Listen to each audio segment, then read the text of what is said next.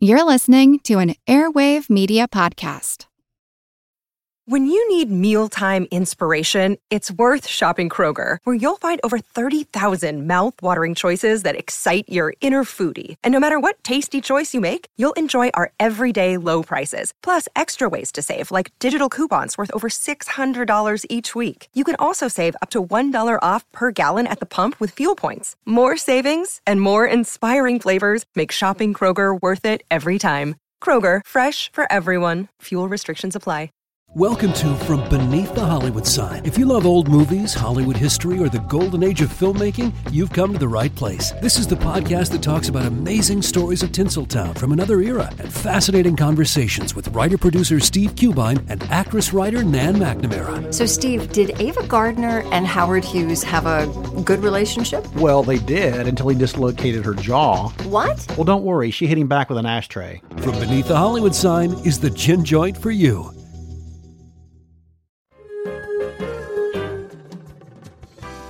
Welcome to our couch. Take a seat. It's time for therapy. Movie therapy.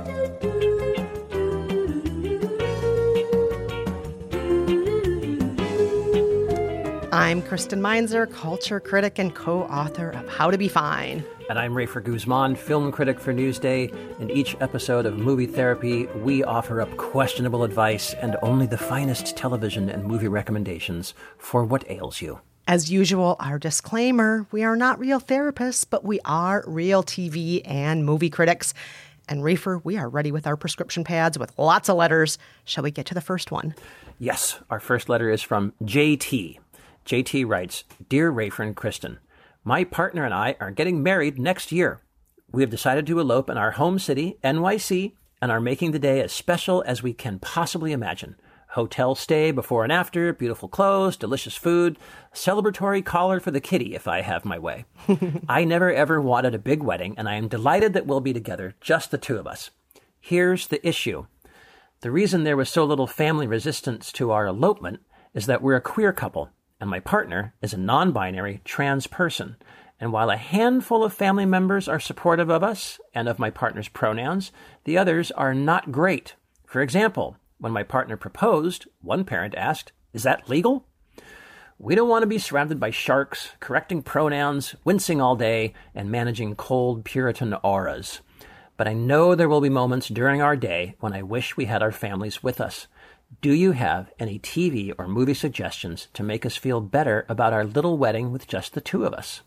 Oh, well, first and foremost, JT, huge congratulations. I have been lucky enough to be a witness at a New York courthouse wedding before, and I dreamed of having a courthouse wedding myself. I really, really wanted to. Oh, you did? Oh, yeah. Dean and I wanted to get secret married before our real wedding. I just, I always thought that the New York courthouse wedding was one of the most romantic things in the world. This is a place where it's not about pomp and circumstance. True. It's about people who truly want to be together and start their lives together. And what's more romantic than that? Who cares if you're wearing a $5,000 dress? Who cares what the cake looks like? Agreed. It's really about two people who love each other and want to build a future together. And there's nothing more romantic to me. I love it, JT, and I'm so happy for you too. You're going to have a great life. You're going to have a great wedding. And I also just want to remind you what you say at the top of your letter to us.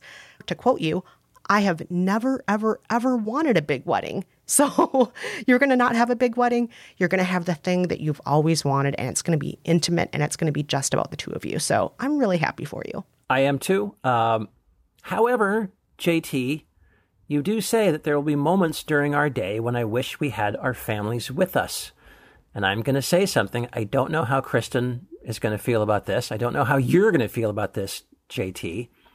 I'm going to suggest you give it one last shot and invite your family. Interesting. That's my suggestion.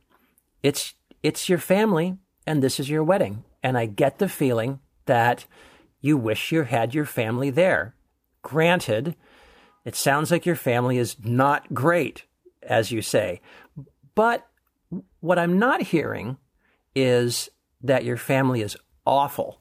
I'm not hearing that your family is, let's say, hateful, refusing to come to your wedding. I, I could be wrong. Listen, JT, maybe you've been through all this and I, and I just don't know. But the way you're describing your family, they sound, you know, a little conservative, a little, you know, stuck in their ways and reluctant to change. They don't sound like the Westboro Baptist Church. They don't sound like real hateful, like capital B bigots.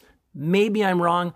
That's not the way you're describing them. And I just wonder if it might be worth it to give it a shot and see if they could see if they could come, see if there's a way for you to set some ground rules, ask for what you want, ask them to be respectful on this is- this issue and that issue, and see what see what they say. That's my suggestion. Kristen, good idea, bad idea? Nah, I knew you were going to say that, Kristen. I knew you were going to say that. I just feel like on your special day, if you can be surrounded by love and support, that is ideal. And I don't know if you remember, Rafer, but when Dean and I got married, there was a certain point in the ceremony where it wasn't just our officiant asking if Dean would I do or I would I do, but we turned to everybody who was there in that filthy punk rock bar I remember that bar. and she turned to everybody there. yes. And she said, Will you support these two? Will you be there for them and give them what they need in their union? And all of you out there said, I do. And that point Yeah. brought tears to my eyes. It was one of the most special parts of the day was to know that everybody there 100% had our backs.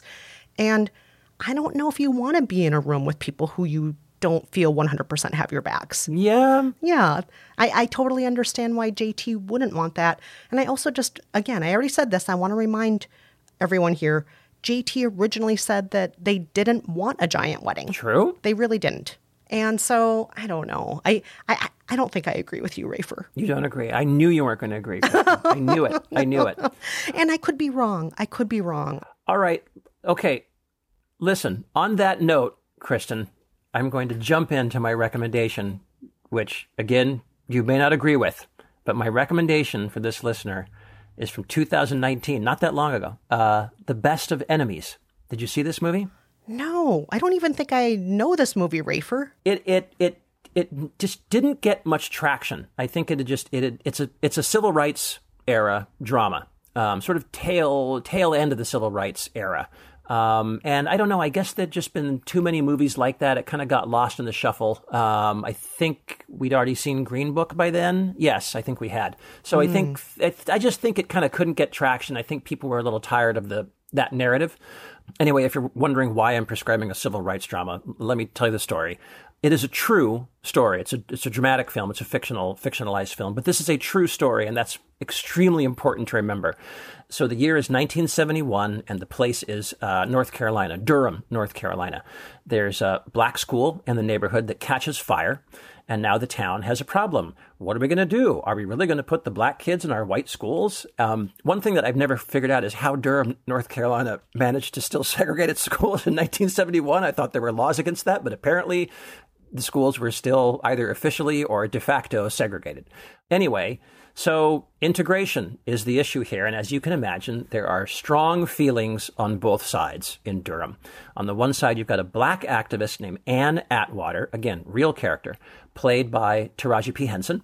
Um, You know, I love other- Taraji. Oh, yeah. And she's very good. And on the other, you have a good old boy named C.P. Ellis, played by Sam Rockwell. C.P. Ellis, again, real character. He's not just a racist, he is the president of the local Klan. Oh my God. And here's what happens they're named as the leaders of a committee, and they are told they have to work together to find a solution. The black activist and the Klansman are going to get a group together, sit next to each other, be co chairs of a committee, and find a solution for the town of Durham. Here's a clip. Last night, an electrical fire destroyed East End Elementary School. Mama, where are we gonna go to school now? I'm gonna find you somewhere real nice to go. Not gonna have black kids going to temp school. Oh, come on. They're gonna put 'em somewhere. Mississippi putting it down. I'm the hottest round. We gonna beat school segregation once and for all. Listen to me now. I'm You better get your ass down to City Hall tonight. Mm-hmm. Who's next? They say you represent a great many people in this town. Ain't me right about that. I'm holding a committee meeting. The council will vote to either adopt or reject school integration. I need two co-chairs, you and Ann Atwater. Ann Atwater. I'm the president of the Klan. He's about to hand you the keys to school integration, and you're gonna lock the door. You did. Rafer. Yes. Please don't tell me this is a feel good movie about a Klan member finding his heart. Listen, Please. This is what I want to Oh say my to you. God. This is what I want to say to you. Klan member with a heart of gold? No. No, no, no, no, it's no, no, no. true. This is the this is one of the maddening things about the film. It follows this very pat narrative. Uh, it's it's very well acted, obviously. Taraji P Henson, Sam Rockwell, they're both great. Um, some of the dialogue is pretty good. The director was a guy that I didn't know much about, a guy named Robin Bissell. I think this is the only feature he's done. Um, I think he's more of a producer. It seems formulaic and it's predictable, but I think what's worth remembering is that it actually happened. The stuff, the, the moments that are in the film where you where you go, oh come on, are the moments that are real. I, I I looked it up. I did the research. There's also I think a a television document, like a short half hour ish television documentary that was made on this a long time ago, like not that long after it happened. Um, I mean, right down to the climactic made for Hollywood moment where C.P. Ellis gets up on a stage and performs this dramatic gesture that no one ever expected. It's real. It happened. And this is what I'm saying. The point of this movie is that these two people reached across the proverbial aisle and something impossible happened out of that. Something m- truly magical happened out of that. Obviously, our sympathies are with Ann, the activist, right? She's got the moral high ground here. But you got to ask yourself, what if she had refused to work with this man? She would have been well within her rights. Nobody would have blamed her for not working with the Klansman. But in the end, what would she have gained? She would have the moral high ground and not much else. And those two sides would have stayed right where they are and nothing would have been solved. So, listen, for my part, I think we've got two different opinions here, me and Kristen. But for my part, my advice is consider reaching across that aisle. Give it a shot. You've got nothing to lose, and you never know. Hmm. I love your optimistic heart, Rafer. I think that's very, very sweet. Do I detect and a yeah, that would be- condescending tone, Kristen? No, that would be that would be beautiful if that happened. It really, really would. But I also think it's great if it doesn't happen, and you don't have to I be the one to try and make things right at this point. You can just focus on having the wedding day you want, and that is why I am prescribing the 1993 classic, The Wedding Banquet. Oh yes, I'm going to turn in. I'm just, I'm going to I'm going to risk my film critic credentials here and say that I've never seen it. What? Rafer? I know. Oh, I know. It's by the great Ang Lee. Ang I Lee. know. It's kind of the movie that, that that made his that made him here in America. I know. Oh my gosh. Okay, so let me explain what the wedding banquet is because clearly you haven't seen it, Rafer. Clearly you don't know Nope. how great this movie is. So I don't. The wedding banquet is a romantic comedy. It centers on a bisexual Taiwanese immigrant man who's in a long-term relationship with a white American man. His parents have no idea about the relationship. And uh, they actually think he's just a stubborn bachelor. They want to set him up. They don't want their son to be single forever. They want their son to get married and have a baby or two. And they do their best to make that happen. They set him up with uh, women that they consider suitable. And eventually, in an attempt to get them off his back, he decides to marry one of the tenants in one of the buildings that he manages, a female tenant who is in need of a green card. His plan, of course, blows up in his face, and before you know it, he's being forced to have a lavish wedding that he never wanted to a woman he doesn't love, while his poor partner patiently plays along. Here's a clip. You are cordially invited to a very special wedding. Now repeat after me. I, Wei-Wei, Oui, oui. take you, Wai-Tung, Oui, oui. in sickness and in health till death do us part. Till sickness and death. The bride is calm. The groom is cool.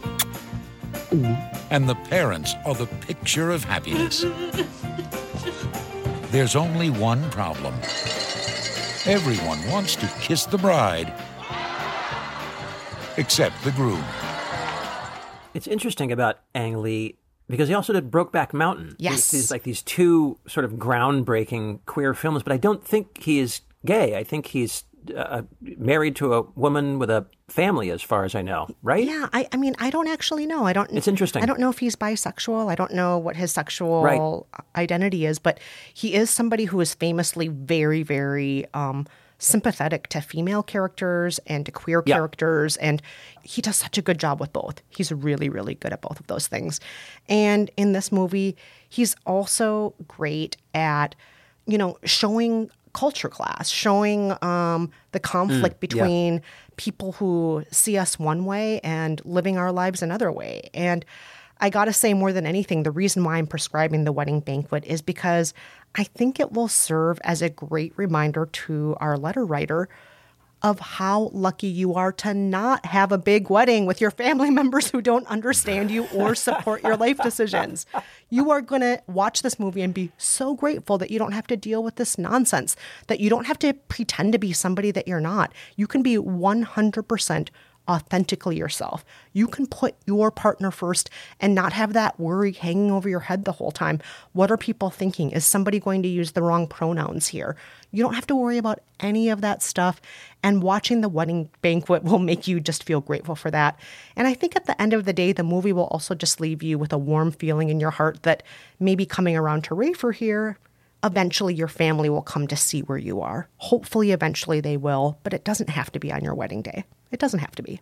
Well, look, I think those are two good prescriptions. You've got two totally opposing viewpoints here, JT, and you know the thing to remember, which I think you already know, is it is your call.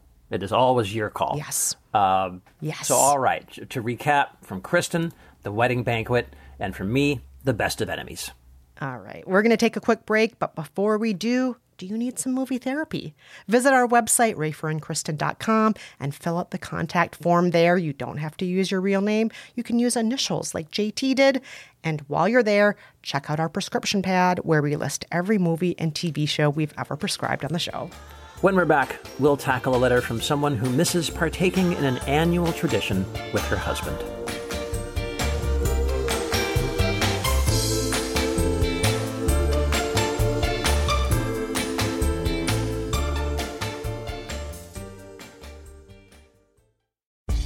You can spend less time staying in the know about all things gaming and get more time to actually play the games you love with the IGN Daily Update podcast.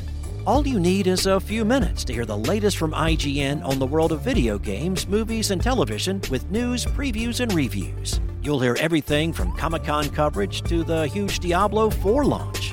So listen and subscribe to the IGN Daily Update wherever you get your podcasts. That's the IGN Daily Update, wherever you get your podcasts. Hey, Matt, did you know that wombats poop cubes? Nope, never heard that before. Did you know the unicorn is the national animal of Scotland, Ken? I didn't know, nor do I care. Neil, did you know that Liechtenstein is the only doubly landlocked country in Europe? Jeff, isn't that an American pop artist?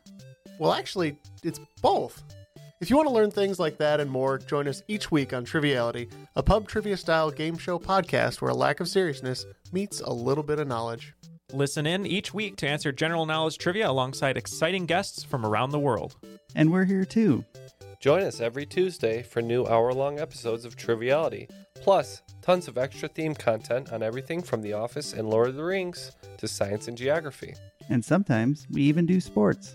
Find us on all your preferred podcast apps and take part in the fun of playing bar trivia without the need to wear pants. Real mature, Jeff. Forget it, Neil. It's Triviality. We're back with our second letter of the week. Kristen, what does our second patient have to say? All right. Our second patient is going by the name Sweet Martha, which I just love. Sweet Yeah. Martha writes Ever since my husband and I started dating eight years ago, we've enjoyed going to state and county fairs every year. There's no better way to welcome the fall season than strolling the fairgrounds, apple cider in hand, checking out the giant pumpkins, riding the sky ride, admiring the butter sculptures, and eating all kinds of foods on a stick. We've visited quite a few fairs over the years. Our very favorite is the Minnesota State Fair, but they were all canceled last year due to COVID. We were excited to start attending again this year, but even though we are both vaccinated, we're still taking reasonable precautions regarding COVID and might opt out of those large crowds. Can you recommend a movie that will help us feel like we're at the fair? What an adorable letter. I love this letter so much. I also, by the way, love state fairs, and I'm so glad that Sweet Martha shouted out the Minnesota State Fair. Uh, that's the state fair that I obviously grew up with, and uh, being a city girl, it was the place that I got to see all these agricultural things I'd never seen before. Um, right. At the Minnesota State Fair, they have an exhibition every year that's just called The Miracle of Life, where you sit there in the stands and you just watch one baby animal after another get born while somebody broadcasts what's going on. Like, Oh, get born? oh yeah, Wow. yeah. And then you go to another area where uh, you watch animals get spayed and neutered. And then you go to another area. Whoa. I know. Uh, you go to another area and you see seed art. And being Minnesota, which is very left leaning, most of the seed art is doing things like uh, yelling at Donald Trump or talking about why Paul Wellstone was the greatest politician of our time.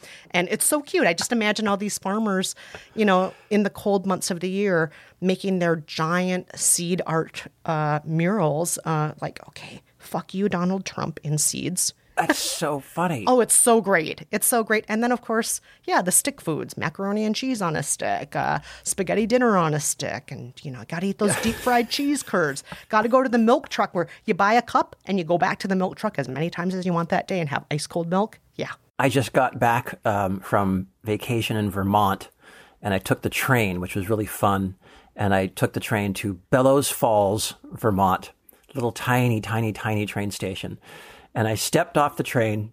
Uh, my wife and my kids were already there, but I hadn't found them there yet. And I stepped off the train, and there was some little kind of mini fair going on, little tiny fair going on on the other side of the tracks. And a guy came up to me and was sort of, you know, promoting the fair. And he said, "How how you doing, sir? Yeah, yeah, just step right across the tracks. A lot of fried food over there." I was like, "A lot of fried food over there. How did you know?" Get, I thought it was the funniest. I thought it was the funniest pitch line I'd ever heard. Not Oh. delicious food, not great food, fried food. Oh, that's so good. that is somebody who knows how to do his job. I know.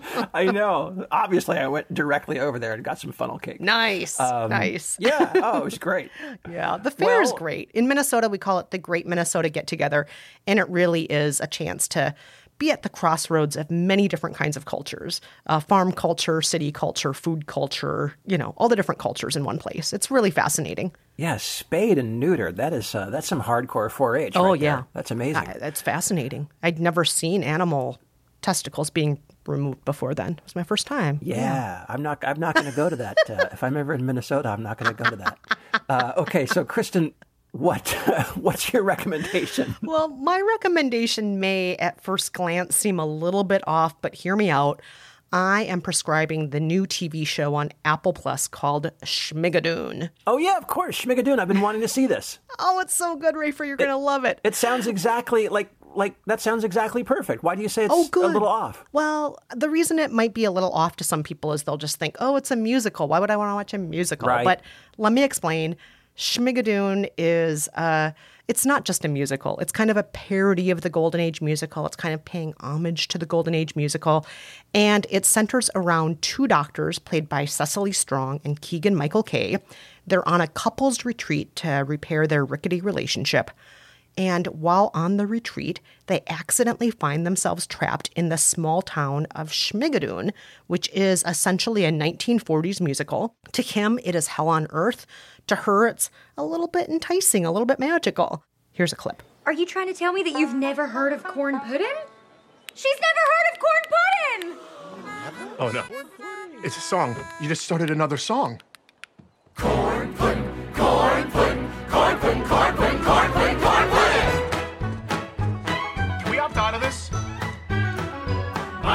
loves corn pudding.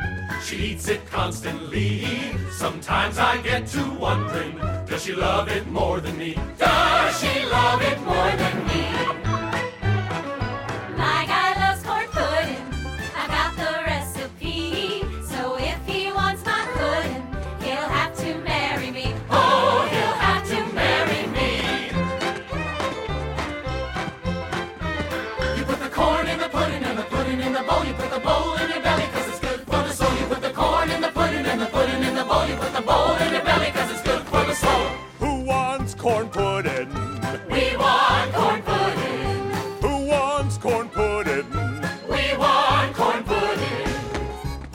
Keegan Michael Key is becoming kind of a musical guy. He was in The Prom. He's uh, he Oh, falls in love with. Meryl Streep in The Prom. That's right. I totally forgot Yeah. about that. Oh, he's Yeah, great. he's good. He's, He's good really, really Yeah. good. Now, let me also say that in addition to him and Cecily Strong, there are so many other stars in this show. There's Alan Cumming, there's Kristin Chenoweth, Oh. there's Jane Krakowski, there's Fred Armisen. It's just one Oh, wow. star after another in supporting roles. And the musical numbers are just fantastic. They're well choreographed, they're catchy, they're hilarious. You'll find yourself kind of bopping along to each song because the songs are so good. And I don't see that a lot in TV musicals. A lot of times the music is just forgettable and terrible, but the music is so good on the show. But Huh. let me get back to our letter writer here. The reason why I am recommending Schmigadoon is that I really do think it will give you that state fair feeling. There's a carnival barker whose only job is to sell tickets to his tunnel of love and to be a rapscallion. There's an auction of picnic baskets with cute girls who all made them. There's a whole musical number, as you just heard, that's all about corn pudding.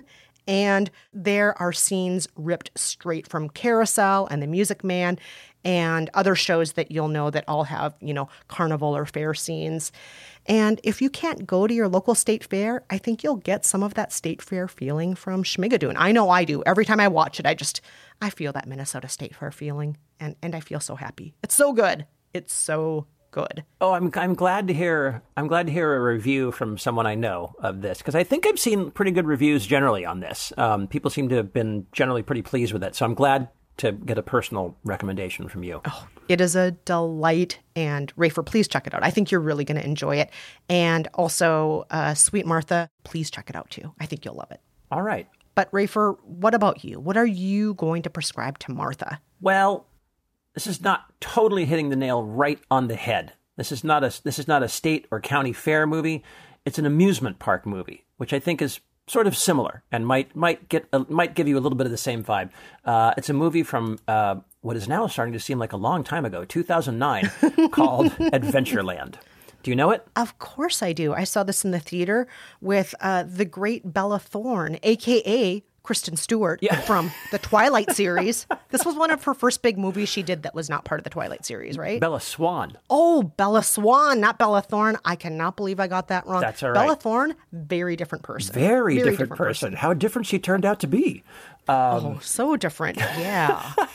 oh my gosh. Well, okay. Uh, so Adventureland. Uh, here's the here's the story. It stars yes, the very unlikely pairing of Kristen Stewart and Jesse Eisenberg. Um, So he is a college kid named James. Uh, he already went to Oberlin, and now he's about to go to Columbia's prestigious journalism school.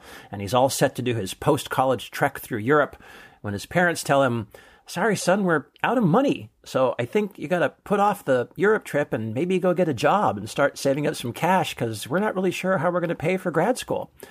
So this is a big surprise because James, um, like many a well-educated young man, has no skills. So he gets a job at Adventureland, which is right in his very unglamorous, non-European hometown of Pittsburgh, Pennsylvania. And um, his first thought is, looking on the bright side, well, maybe he can at least work the rides, you know, because the rides seem like they're fun, right?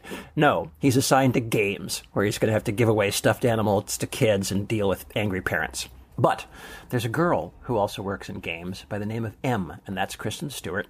And she's cool. She's kind of edgy and badass and smart, a little rough around the edges. Uh, she actually saves James from getting stabbed by an angry customer.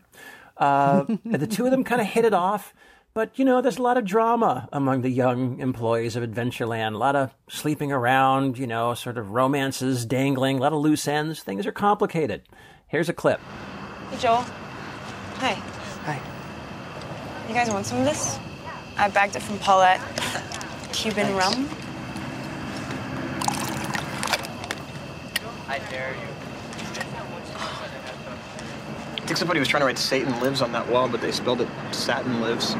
One of those textile worshipping cults, no doubt. That's really funny. Yeah. Lou Reed, I like the TM. You know about Connell and Lou, right?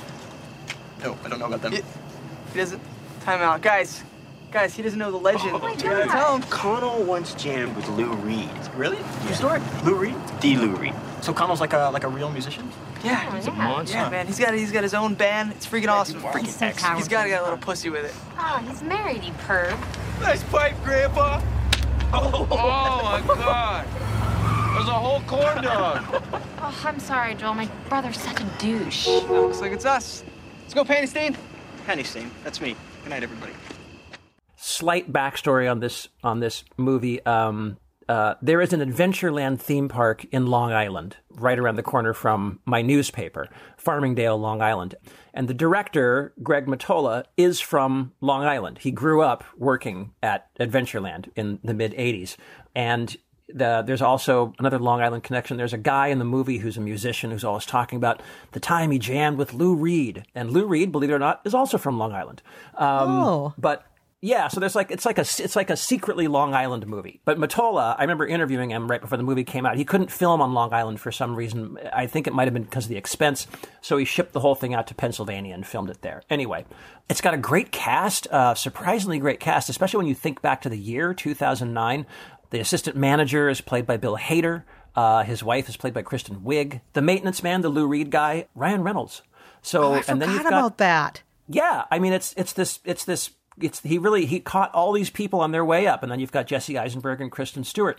This was filmed in 2007, the year before Twilight came out. So he caught her right, you know, two years later, she would have cost seven million, you know, seven kabillion dollars, right? but it's a really nice little movie. It's really sweet. It's a, a great little slice of, you know, summer life, summer love at the theme park. Um, and, you know, yes, it's more about working at a theme park than attending the theme park. But I do think that it, you know, will give our listener something akin to that county fair vibe. And it's just, it's a great, cute, sweet little movie and a lot of fun. Yeah. And if Sweet Martha, you associate fairs with a little bit of romance, which it sounds like you and your husband do, Adventureland does have a little bit of romance. Yeah, that's right. That's right. Okay, so once again, our recommendations are from Kristen, Schmigadoon, and from me, Adventureland. All right, we're going to take another quick break, but before we do, thank you to everyone who's reviewed and rated us with five stars in Apple Podcasts. By the way, you don't have to review us. We love it when you just, you know, click those five stars. That's plenty for us. We'll take the stars. But we do like the reviews as well. For example, Mimi to eight grandchildren recently gave us five stars and wrote, I love listening to movie therapy with Rafer and Kristen. I listen to it while I'm going for a walk or driving my car. I take notes of all the movies and TV shows that they recommend and love it when I hear them talk about one of my favorite movies. The advice they give is right on the mark. Well, thanks, Mimi, to eight grandchildren. Rock on, Mimi. Eight grandchildren. Congratulations. Yeah, wonderful. I hope, by the way, you're not taking those notes about our movies and TV shows while you're driving. I hope you're not doing it then. Good point. Good point, Kristen. Especially if all those grandkids are in the car. Don't don't take the notes then. or only at stoplights. That's right. Don't text and drive. Stay with us. When we're back, we have our What Should I Watch Next letter of the week.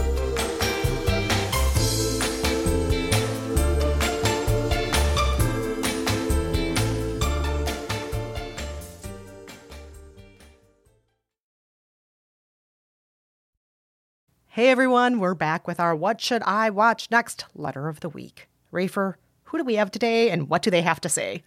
This letter comes from an Emily. Whether it's a, f- a f- a fake one or a real one, I don't know. There's no quotes around it. Could be real. Could be a real Emily.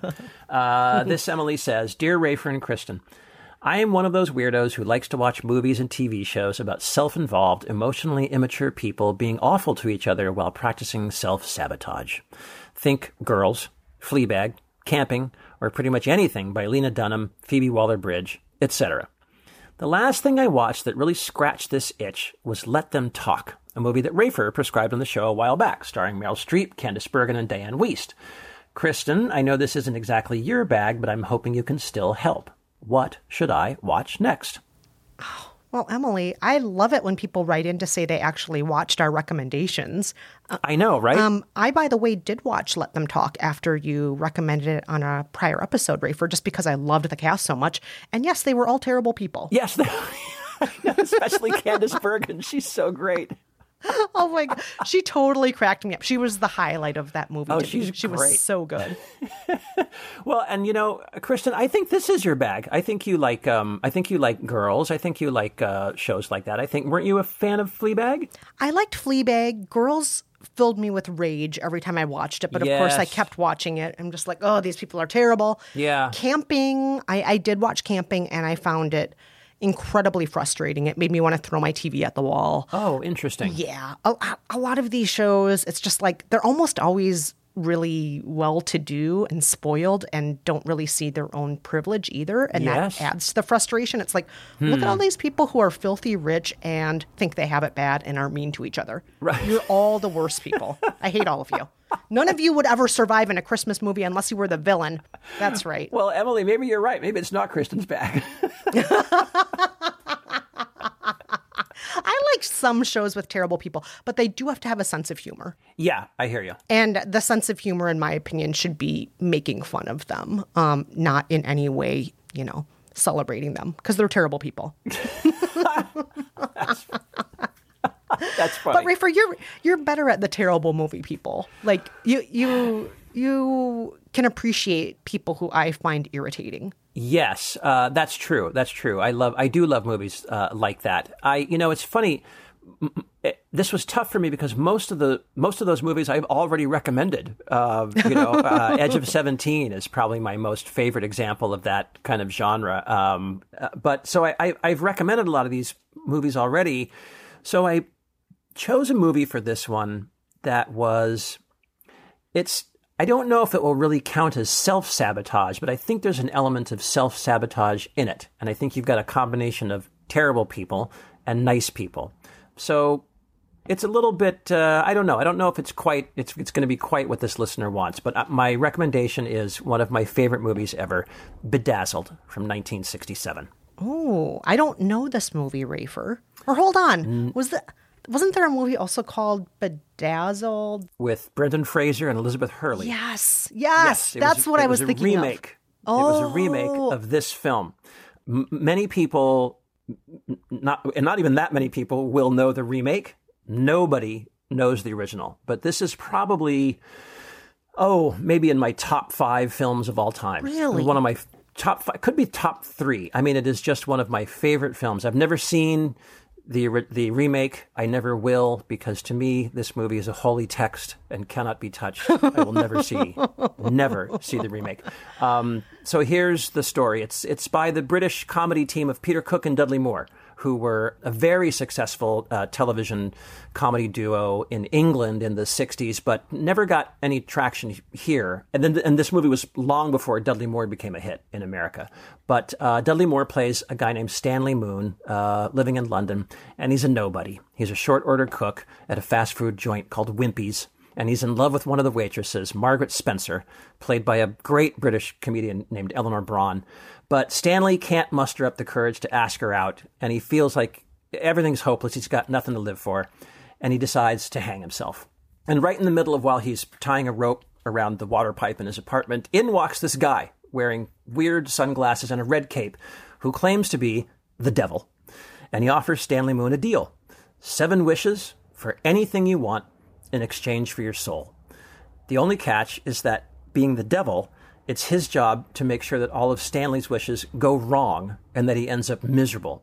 So when Stanley wishes to be a millionaire who can shower Margaret with, you know, presents and things and art and jewelry, suddenly the devil shows up as an even richer aristocrat who happens to be sleeping with Margaret. So cancel that wish. Now Stanley wants to be a pop star and Margaret's going to be his groupie. But then the devil shows up as a psychedelic rock singer and steals her away. And so it goes wish after wish after wish. And here's a clip. You know that million pounds I mentioned? Yeah? I wasn't joking. I could give you that and more. Everything you've ever seen in the advertisements. Fast white convertibles, blonde women, their hair trailing in the wind, wafer thin after dinner chocolates. If you had all that, would you be any happier? What are you on about? Would the words Prince of Darkness mean anything to you? Beelzebub? Mephistopheles? The Horned One? I know you've escaped from somewhere. No, I haven't, Mr. Moon. I'm the Horned One, the devil. Let me give you my card. Well, the premise sounds really funny. Yes. But I'm not as big of a Dudley Moore fan as you, as you know, Rafer. No, I am a huge Dudley Moore fan, which I know is kind of a weird thing to be, um, but uh, but I am. Um, and a couple things about this movie: uh, Peter Cook and Dudley Moore not only starred in this movie, but Cook wrote the screenplay, and which I think is just brilliant. It's basically the Faust legend, but set in swinging London, uh, which I think is really fun and funny. Um, the director is none other than Stanley Donen, who did Singing in the Rain, uh, Oh, and lots of other musicals. It's right. So the film just looks fantastic. It's just got these wild, colorful backdrops and cool sets and awesome mod costumes.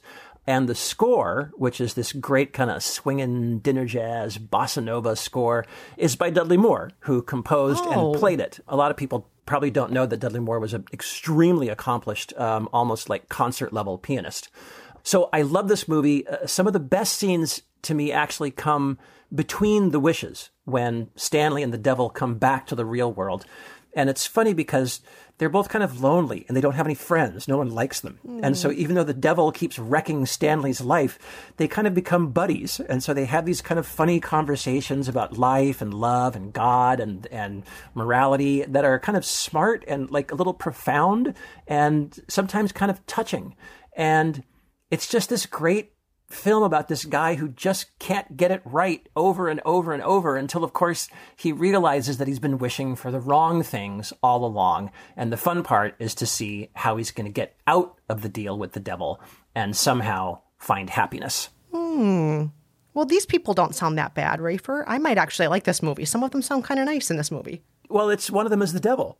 I mean, that's, that's, sort of, that's sort of why I say he's a terrible person.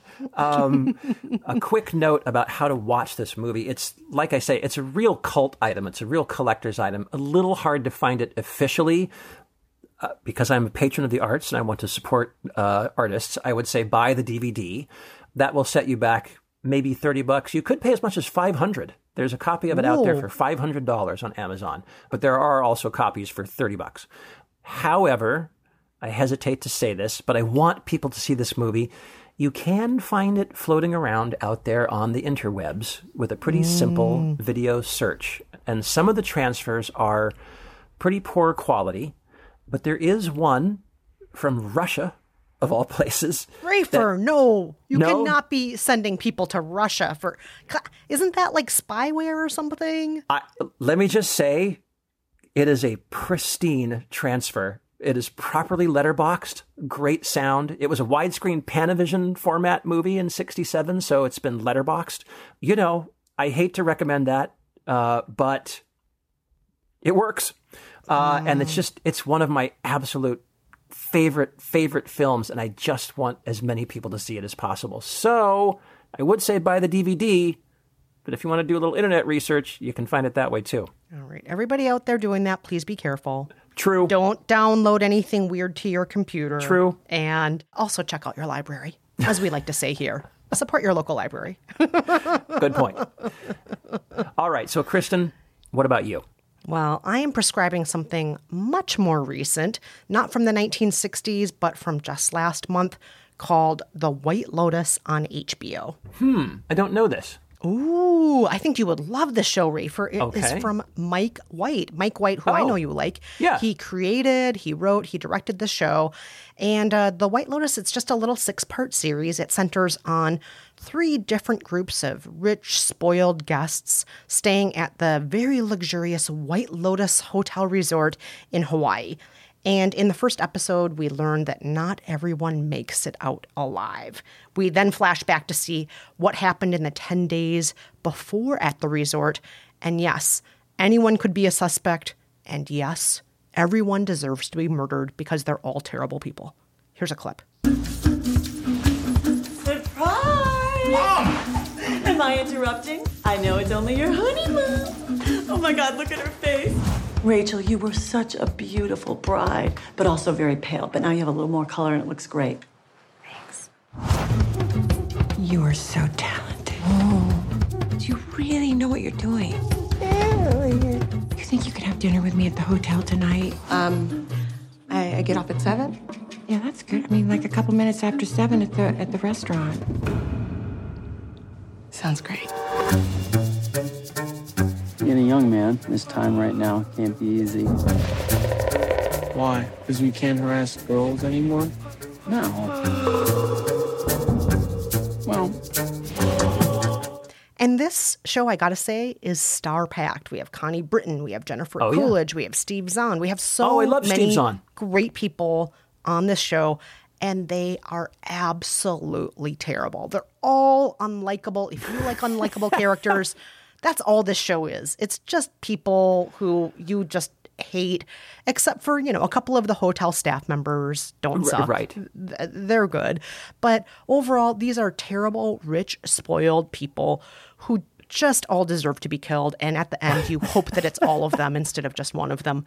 I'm not going to say more than that. I don't want to give anything away, uh, but I'll just add one more thing. The soundtrack is almost like its own character. It is so good. The soundtrack will get caught in your head for days. It is Interesting. really intense and really just, it's incredible. It's so, so, so good. Oh, I'm- The White Lotus on HBO. I'm very glad to hear about this. I love a movie with a good soundtrack, and there really aren't that many out there. As as great as much of the work is, it's rare, I think, that you hear a, a, film score that really grabs you and that really like makes the difference and sticks in your head like that. So uh, I'll check this out. Yeah, I, as far as film scores go, I would put this up there with There Will Be Blood. That's how Oh, intense wow. it is. That's how much Wow. it is like its own character in the show. It's so good. Okay. All right. Uh, that's very interesting. Okay. So our recommendations are from Kristen, The White Lotus on HBO, and from me, the somewhat hard to find but worth checking out, Bedazzled, the original from 1967. And that, everyone, is it for this week's episode of Movie Therapy. We're ending on the note of terrible people. That's it. That's right. As if you didn't have enough of them in your real life. Uh, yes, this episode is over, but that doesn't mean that the conversation is over. You can continue it and join us on our Facebook community. That is at facebook.com slash groups slash Rafer and Kristen. Thank you to everybody who wrote in this week. We so appreciate it. And thanks also to the Airwave Media Podcast Network, which we're proudly a part of. Visit airwavemedia.com to listen and subscribe to their other fine shows like Food with Mark Bittman and The Projection Booth. Until next time, I'm Rafer Guzman. And I'm Kristen Meinzer. Thanks for listening, everyone. Bye bye.